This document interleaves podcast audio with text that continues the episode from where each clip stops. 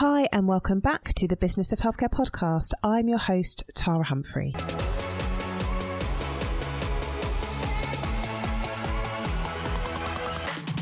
I run an award winning healthcare consultancy specialising in supporting primary care networks. I'm a facilitator. I am a mum of three. I have an MBA, and I would class myself as a bit of an adventurer. And I absolutely love all things business, all things leadership, all things management. So I created this podcast for clinical and non clinical colleagues working in the field of health and care, and for those of you looking to develop your leadership skills. Every week, we release an episode which focuses on the hard and soft skills required to lead in this increasingly complex environment as we move to delivering more integrated care. So let's jump into this week's episode.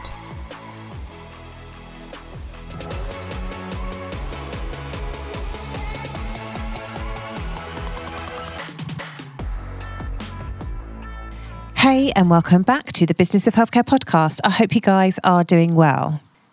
In this episode, we talk about the importance of shared decision making and personalised care. And I'm joined by Dr. Sam Finnikin, who is a GP and a national clinical advisor in personalised care. And he also has a special interest in cardiovascular disease.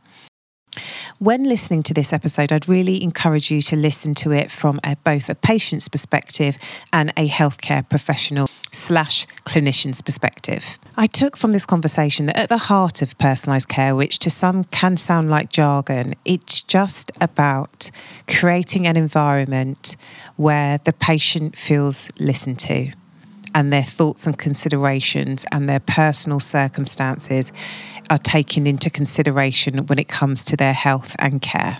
And I think to get to a place where personalised care is just at the foundation of what we all do is that if we both look at it from a patient's perspective and a healthcare professional's perspective, it is a partnership. And Sam talks about the importance of patients coming prepared and activated in their healthcare to get the most from their interactions when going to their GP or hospital appointments. And from the clinician or the healthcare professional's perspective, there is something about appreciating yes it takes time investing that time up front and potentially moving from a 10 minute consultation to a 15 minute consultation could save you multiple consultations in the future but he does appreciate the tension there. He is a practicing GP. We had a good discussion about the evidence base around continuity of care and just trying to create a healthcare system which meets the needs of everybody, which is probably an impossible task. And in order to have one thing, you need to compromise on another area. It was a fantastic conversation. I absolutely loved it. I've got three asks for you today. It'd be great if you could listen to the end. Number two, if you enjoyed the episode, please share it with a colleague. And if you love the episode, I would love it if you left us a rating and review. I'll see you in the next episode. Hey, Sam, thank you so much for joining me today on the Business of Healthcare podcast. How are you doing? Um, I'm great. Thanks. A pleasure to speak to you today. Again. Would you be able to share with our audience a little bit about who you are and what, what you're passionate about? Absolutely. Yeah. So I'm Sam Finnikin. I'm a GP primarily, uh, and I spend half my week uh, in clinical practice. Um, my my passion really is um, is person centered care and specifically shared decision making, and how we get the most out of healthcare by making sure that people and clinicians have better conversations about about the decisions that they make and about the healthcare they want to receive. And that passion has led me down um, kind of an academic gp route. So i i've been doing research at the university of birmingham um, for several years now in and around this topic. Uh, and that's also led me to a role at nhs england as a national clinical specialty advisor in personalised care um, and yeah, that's really what drives a lot of my my activities outside of general practice. But first and foremost, I am a GP, and that that is the framework on which everything else is built. How do you split your time? Um, well, I have a full week, Um, I'm very lucky that my my practice is quite flexible. I try and stick with the same clinical days uh, every week, but I, I try not to do half days in practice because they tend never to be half a day. Um, and then I spend two days a week with NHS England, and the academic stuff, the research, is technically only half a day a week and tends to be um, in my evenings as everything just meshes together. But I also have three children, um, and you know they're a priority in my life. So fitting work in around my my children and my family are it's really important. So flexibility is the buzzword, really. Yeah. yeah. So when it comes to personalized care and shared decision making, what if there is a particular focus, what is the particular focus at this moment in time? Well, that's a good question. None of this is new. That's the thing. I'm not. I'm not in an, an exciting, innovative, sexy space. I'm in. I'm in a really boring, um, but important uh, topic. In that, it's about trying to humanize healthcare. It's about trying to make sure that we're dealing with people and shared decision making is just a framework in which to to um, to look at that um, because all too often I think healthcare misses the point when it comes to the fact that we're looking after people and their priorities and their individual circumstances and when healthcare gets pressured and, and we all know the pressures that healthcare is under now we tend to fall back to a default of of just getting the work done rather than really focusing on how we're doing it. And so for me, the the shared decision making is just a fundamental skill and the how we deliver healthcare and it's not yeah it's not anything new it's it was actually part of when we look back in the history of evidence-based medicine it was part of that model. Um, but we've forgotten that when we look at evidence based medicine now. We think about taking all the vast body of literature and applying it with care, you know, our clinical experience, but we forget the patient voice in there sometimes. So, really, the focus is just trying to, to get people back into um, the, their, their own healthcare what objections do you receive from your colleagues if it's like nothing new? And I'm sure there'll be many, not clinicians, just people thinking, I, I do this. Like, Sam, stop going. I, I know how to do my job. yeah, no, absolutely. And the objections are really well rehearsed.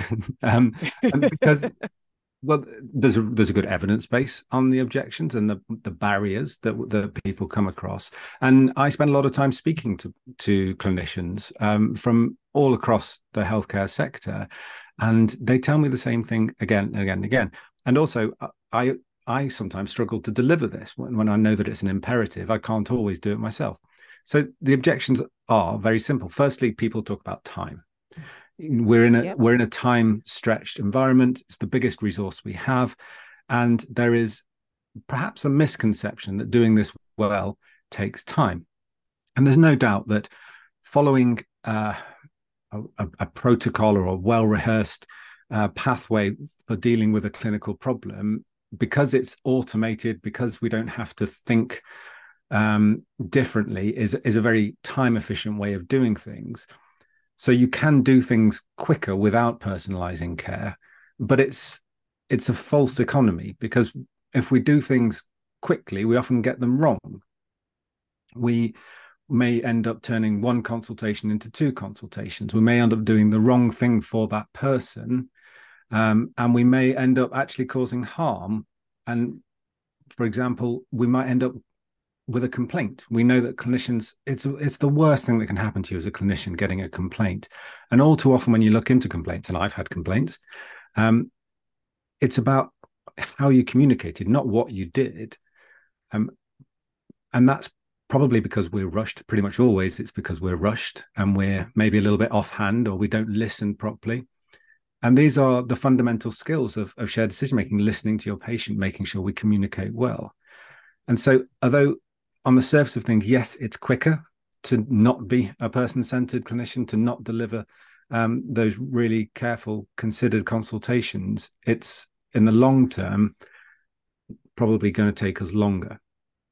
And this i think pans out one you probably talked to to lots of people in primary care about 10 minute consultations and also a lot of practices and it may come up in in your consultancy work where they've made the shift from 10 minute to 15 minute consultations and they're really worried about that because of the you know quite obvious lower supply that you're giving. Yeah. but most practices that do this say the same thing. They say actually it wasn't that bad at all.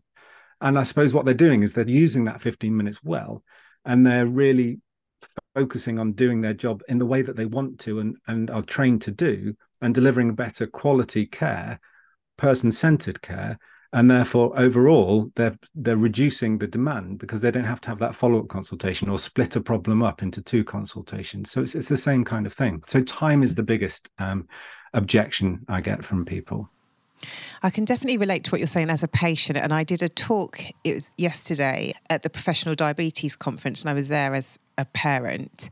And my talk was called Why I No Longer Go to My Daughter's Type 1 Diabetes Appointments. And I showed a picture of, I don't know what biblical reference it's from, but it was like Jesus walking into the lion's den. And that's what it's like. You know, like when the levels aren't good, but it all boils down. At the end of my talk was like, ah, can you just smile? and can you just be kind? Like, I don't, that's all I need. And I feel bad asking for that because on my other slide was like, I know it's busy, but it's really sad that we're in a state where I'm sure everybody gets into healthcare because you want to help people. And then you end up in a situation where it's so busy. You are helping people, but not in the way that you would want to. And your behavior, because you feel so pressured because of time has the adverse effect on what you're trying to achieve. And then everybody just feels like crap because I'm sure the doctor or the nurse isn't going home thinking, yeah, I was really snappy today and I got through my clinic. like, no one wins. Exactly, and I think that speaks to one of the other barriers in that um, when when people are asked about when clinicians are asked about shared decision making and personalized care, they say, "Well, my patients don't want it," and yeah, you're looking at me like, "Really?"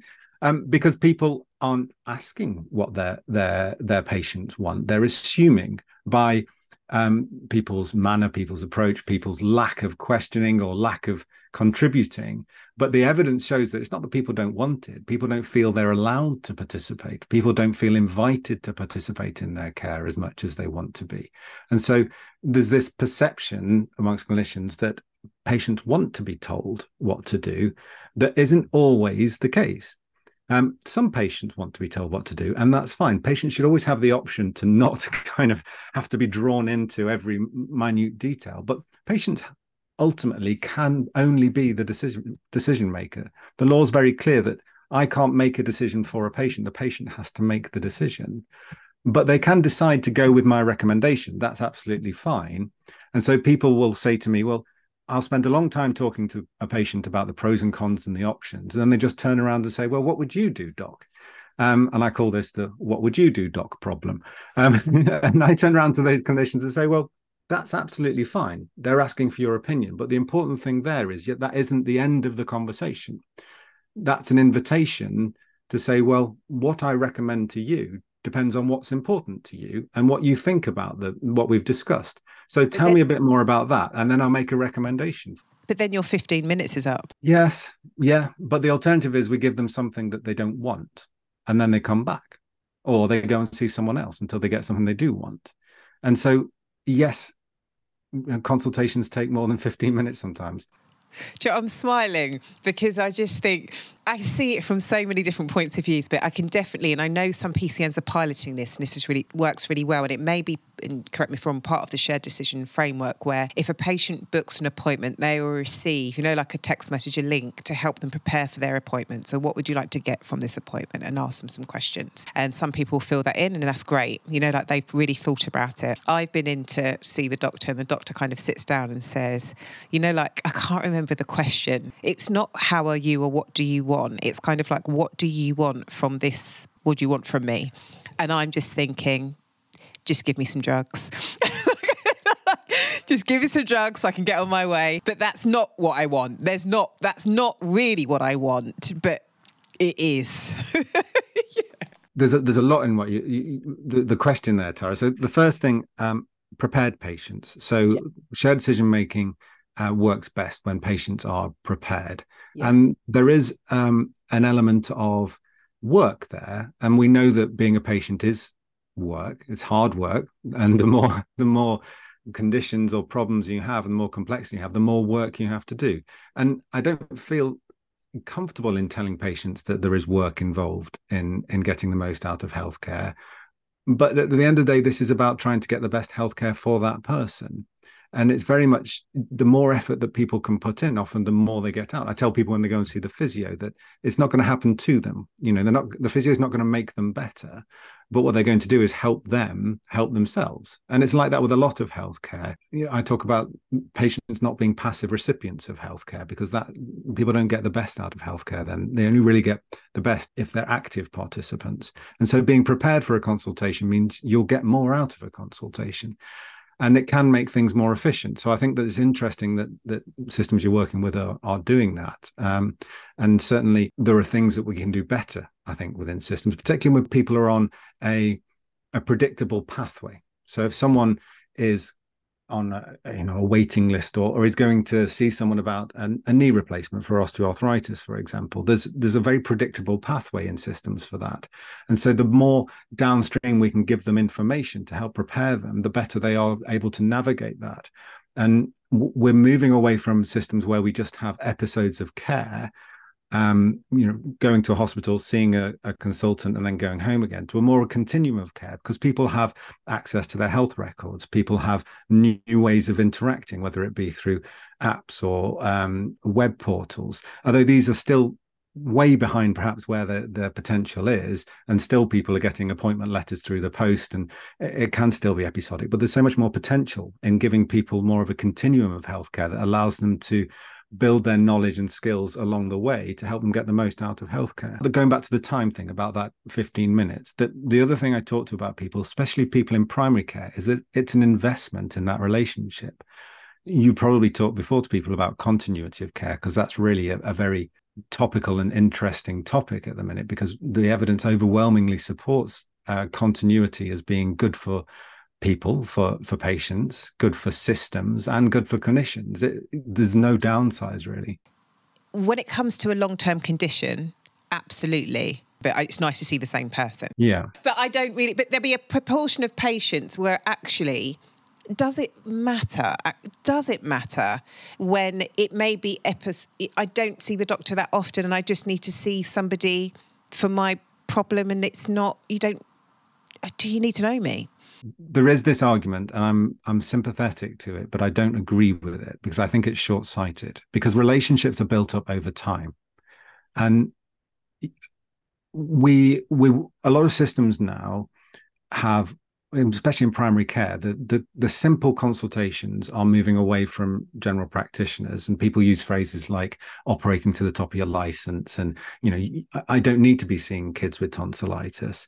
Um, I I should be managing long term conditions and multimorbidity and complexity, and and I do all that, but we're missing part of the the role of a general practitioner by excluding those in inverted commas, simpler consultations because that's where relationships are built. If you come to see me with your daughter who has tonsillitis, I'm not just treating that episode of care. I'm building knowledge of you and your family, your relationships. Other things that will be mentioned in there are all going into the into the the background knowledge so that when something else comes up, I know you and I know what's important to you. And so it makes the whole personalized care more efficient okay. because I don't have to start from scratch. And this, I believe, this is why continuity does show such good um, improvements in care because it's a it's a shortcut to personalized care. We don't have to start from scratch every time. I don't have to find out what's important to you. I don't have to find out what your job is, what your relationships are. I don't have to inquire whether you're having concerns with your finances, whether you're worried about your elderly mother, whether your auntie's just died, because I know all this and I can put it all into context.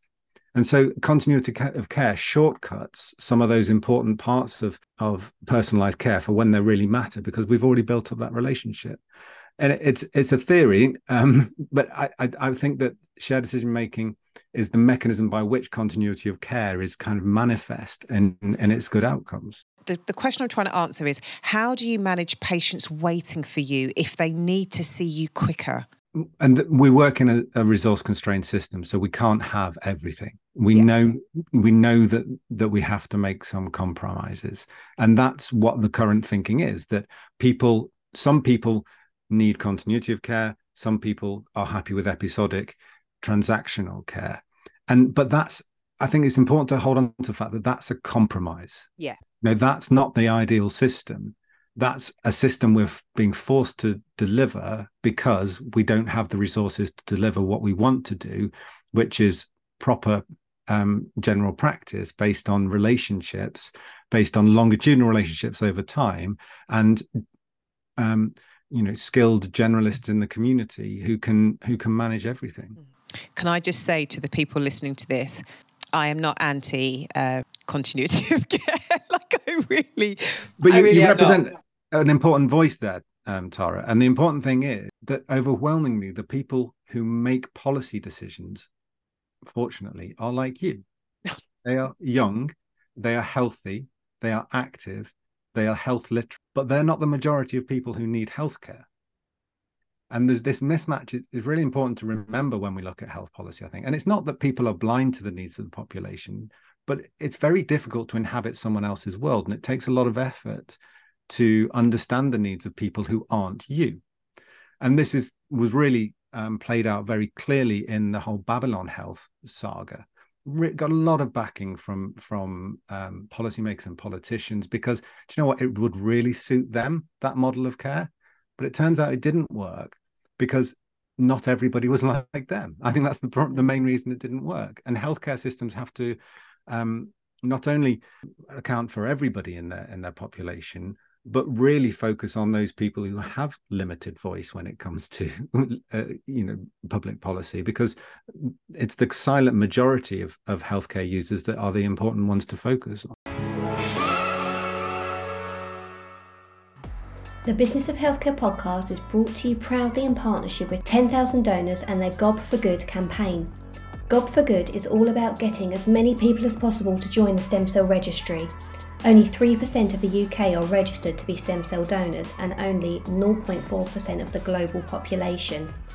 If you or a loved one have the devastating news that you have been diagnosed with a blood cancer, the chances of you finding your blood stem cell match is significantly reduced if you have a minority ethnic heritage. It is really, really simple. All you need to do is click into the show notes or visit the Gob for Good website at gobforgood.com and get yourself signed up to the registry. You could one day receive that life saving call, or one day you may need that life saving call. Now, let's jump back into this week's episode.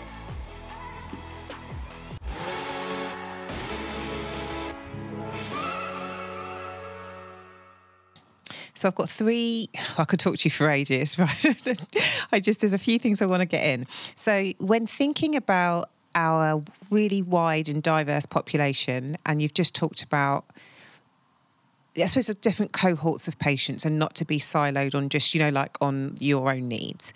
When it comes to tech, so you've got, there is a real driver towards the digital front door and I suppose helping in helping both the patient and the clinician to be prepared when the two parties meet. Tech is a good enabler of that.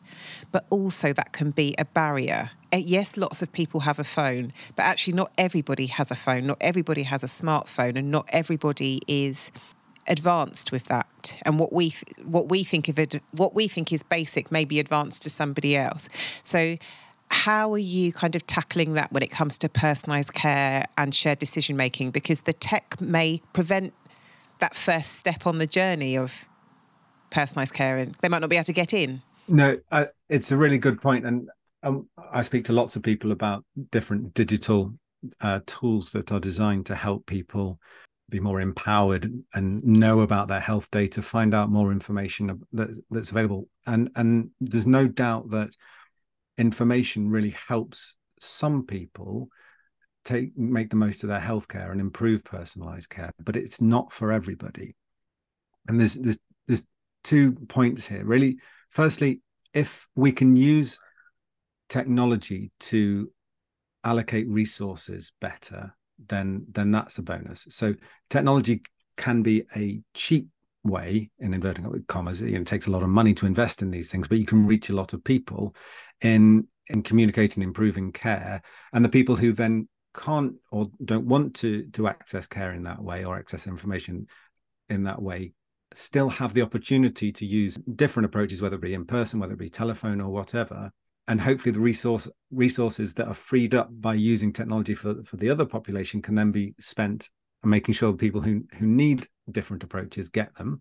I didn't explain that very well, but it's you know about resource allocation. It can't be that technology is the only way yeah. to to tackle a problem. It's part of a solution. We have to use resources in the other areas, and you know, more wisely. And and the key one example here is the 8 a.m. rush uh, at general practice, which is a major problem. And a lot of solutions require people to then go on the internet and use symptom sorters or online triage or whatever, which is great for a lot of people. They're not hanging around on the phone, they get an answer straight away and it works. And in doing that, the 300 people waiting to, to speak to our call handlers in the morning can disappear or maybe go down to 50. 50 people who don't want to or can't use the internet still have the option to call and there are still people there to answer them. What you can't do is switch off the phone lines you have to have that that other hmm. system the other thing when it comes to personalized care and shared decision making is that there's a there's a there's a hierarchy of of approaches that again drawing on the literature and it says that skills trump tools and attitudes trump skills. Okay so the tools are the the least important part of ensuring we get personalized care and digital enablers are a tool. Skills are then really important but primarily it's attitudes. But we you know i work on projects that work on tools because they're part of the solution but one of the, the the ways i look at it is that if we're increasing the amount of tools around whether they be digital or whether they be more analog as it were they're also trying to get people to change their attitudes um, by making them making these issues more front and center, more prescient, getting people to focus on this. And so people think, well, maybe I have to change the way that I talk, the way that I consult.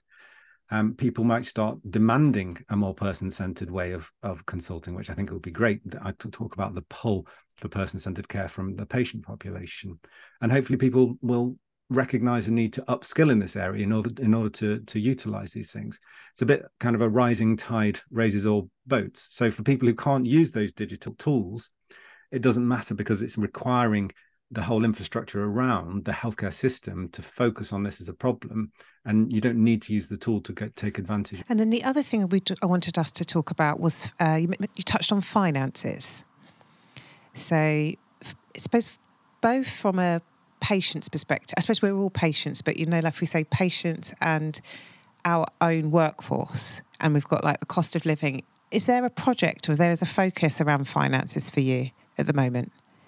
Yeah, well, the thing about about personalized care is it's looking at people in their context and and you know their what's important to them and their their preferences and their values. And people um, you know we're all very well well aware at the minute of the problems of of the the cost of living. And finances are increasingly or more particularly tight finances are increasingly important to people.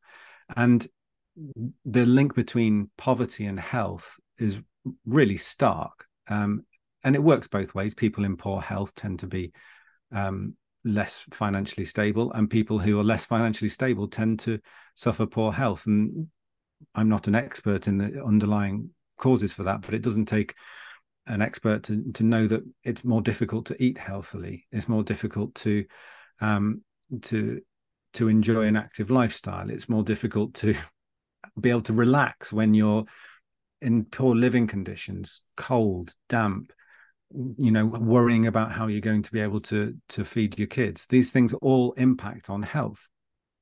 And so we need to make sure that we're remembering that financial pressures impact on people and to talk about them. But sometimes as clinicians, it's not something we're comfortable in doing, feel skilled or able to do.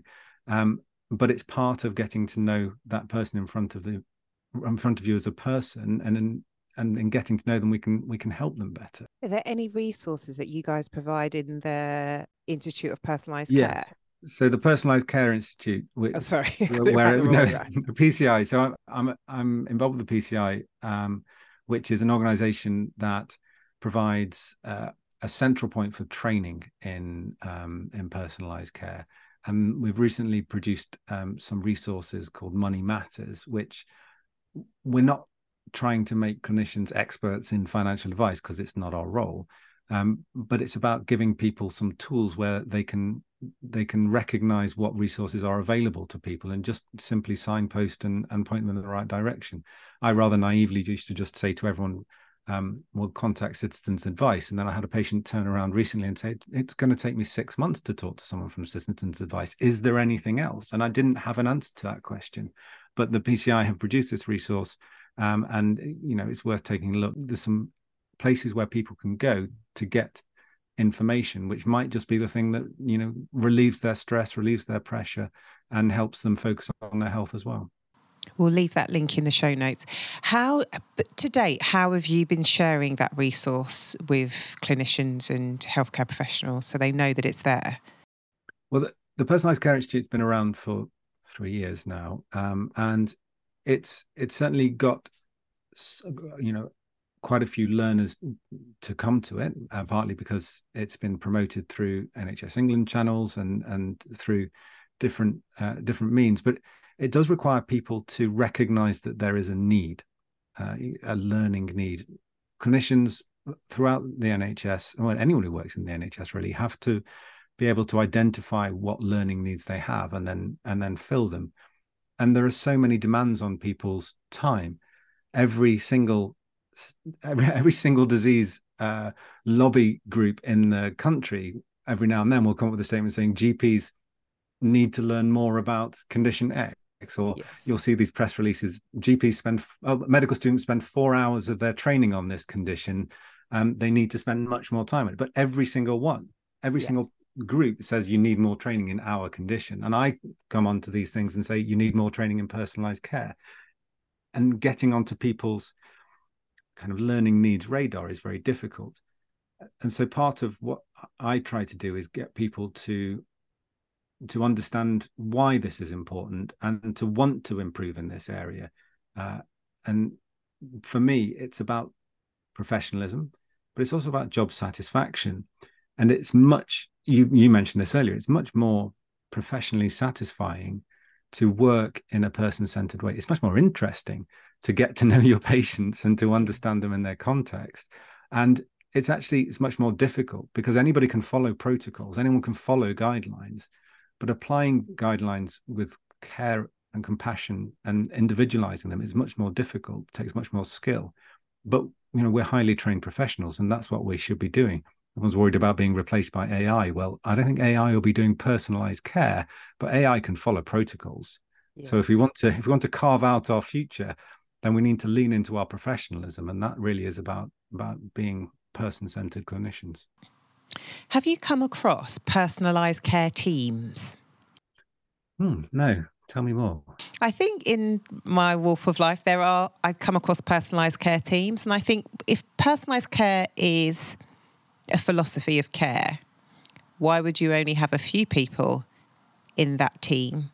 With, you know, like being the personalised care team versus it being one of the principles that underpins everybody's interaction, whether you are the receptionist up up to the doctor, everybody should be trying to think what matters most and remembering that's a human at the end of that interaction that feels you know like in pain to a certain degree and i just wanted to see whether you'd come across that that was all well yeah i, I see where you come from so there's no doubt personalized care is everybody's business absolutely yeah. and i wonder whether personalized care teams are to people that just are reminding people that like infection control teams, although I wouldn't like to make myself analogous with infection control. More maybe like more um, health inequality teams. You know, health inequality, tackling health inequalities is everybody's business, but sometimes we need people to remind people or to make sure yeah. to be the the guiding light in an organization, because a lot of um, there's actually quite a lot of similarities between the the methods of improving personalized care as there are with tackling health inequalities. And there's a lot of overlaps between the, the aims as well. Um, and people who work in health inequalities or personalized care teams look at, for example, policies and directions and and and things that organizations are doing through a through a lens and say, well, hold on a second, you might be planning that, but have you considered how this might impact on this population, or have you considered how people can um, interact with this? Is it a personalized approach? And so sometimes we all get siloed in our particular interest, and I'm guilty of that as well. Um, and so having experts in a field that work within organizations allow that that context to be remembered. Yeah, I think this comes I see this in primary care networks. How do you make personalized care everyone's business? If I knew the answer to that, Tara, I would uh, I would retire. I, I, oh no, no, I, okay, sorry. Let me rephrase okay, that. How do you make it? Okay, let me rephrase that. Sorry. How do you, um, how do you make personalized care everybody's business in your practice, in your general oh, practice? Well, that's it's a very difficult problem, and I haven't I haven't nailed it, and I think that I'm slightly guilty of of not focusing enough on my own sphere of influence uh, in my practice and thinking more about the the policy and, and and leadership side of things. Firstly, it's about pushing back on things that are antithetical to to primary care, which can be uh, to personalized care, which can be often when people are writing protocols or making shortcuts or reminding people to fulfill their QOF obligations or do medication reviews really quickly and you know at the end of a consultation. You know things that people are just trying to survive. People are trying to um to get the work done. And sometimes uh, just reminding people that we're dealing with patients and individuals not the bigger picture. And that's really difficult when um things like QOF and uh, incentives are all tied up with the finances and finances are very tight. But being that that voice and i'm probably really boring to my colleagues sometimes because i always say the same things. Um, and i push back against the same things because yeah as i said at the beginning it's not it's not sexy it's not new but it sometimes it's just it's moving that that compass back towards what people fundamentally know is the right way to practice medicine um, but there are other influences pushing the needle in the opposite direction um, that sometimes become a bit overwhelming. So, just to finish up, for those people listening, if you take your professional hats off and put your patient hat on, when we're thinking about us as patients, what one thing can us as patients do to get the most from our interaction with, let's just say our G, or not, it's not even GP, get the most from our interaction with a healthcare professional when we're having an appointment? I think being prepared is important. I'm not going to give you one thing. I'm going to give you a listings, but being, being prepared. So knowing what you want to to get out of that consultation, um, and but also telling people, telling your clinician, not being afraid to tell the clinician how you feel about what information you're being presented with, and and if there's things that you don't understand or don't know, and don't worry about asking questions. I there's a very simple um, acronym we uh, we we we teach when we're talking about options about shared decision making, and that's BRAN. And you may have come across it before. It's making sure that people talk about the benefits, the risks, the alternatives, and what happens if I do nothing. So whenever someone presents you with an option, if you remember benefits, risks, alternatives, and what happens if I do nothing, you, the patient shouldn't have to ask these questions. It's actually a legal and professional obligation that the, the clinician tells you all this information. But sometimes you don't get given the options. Sometimes you don't get told, well, what happens if I do nothing here? Um, and what are the benefits and the risks? And, and a really key, it seems really simple, but if you have one of your transactions where you want the drugs, right? You go in with your sore throat and you want some some antibiotics. Has anyone ever told you what the benefits of that antibiotic is? I can pretty much guarantee no is the answer to that question because people think that the antibiotics will make them better. Well, that's not really what the benefit is. The benefit is that it'll reduce your duration of symptoms by a certain amount because the vast majority of times you're going to get better anyway. And then, well, then you, the question is, well, what is that amount? Well, for tonsillitis, it's not very much. It's about 12 hours. Um, and then, well, what's the risks? People will often talk to you about the risks. They might say there are side effects of these medicines, tummy upsets, things like that. Um, but then the other big one is what happens if I do nothing here? And these questions, they may seem really simple, but they do open up that conversation in a different way and allows that person then to have the right information to make the decision that's right for them. I like that. And then from your professionals, your peers and colleagues, what one thing would you want them to take away from this conversation? Well, I haven't really talked about it too much, but it's it's a bit of a problem with guidelines. Okay, so guidelines we can't we can't practice medicine with, without guidelines because there's no way we can distill all the evidence that's produced down into to uh, usable information in practice. But guidelines have become slightly overwhelming in terms of of the practice of medicine and have become much more rules rather than guidelines. And so I think that understanding a bit more about the evidence behind guidance, a bit more about effect sizes. So if someone says to you, if a patient says to you, which they will now, they're all equipped with Bran, well, you're recommending this medicine. What's the benefit of this medicine? That you can come back to them and say, well, it's this. But a lot of people are just saying take this medicine because the guidelines say take this medicine um, rather than thinking about it more broadly. So we have to know the guidelines, but we don't have to follow guidelines. What we have to do is we have to apply guidance with care to the person in front of me in their individual circumstances and be prepared as professionals, highly qualified professionals, to stray from guidance with the patients, you know, coming along with us. If they want to do a slightly more risky option than than you would recommend but they're happy with that and they want to take the risk because it's better the option is better for them then that's okay. You know that's perfectly defensible. It's okay to not follow guidance if you've shared the information shared the decision and the patient is happy to take that take that decision. Sam thank you so much. I really really appreciate your time it's been lovely to talk to you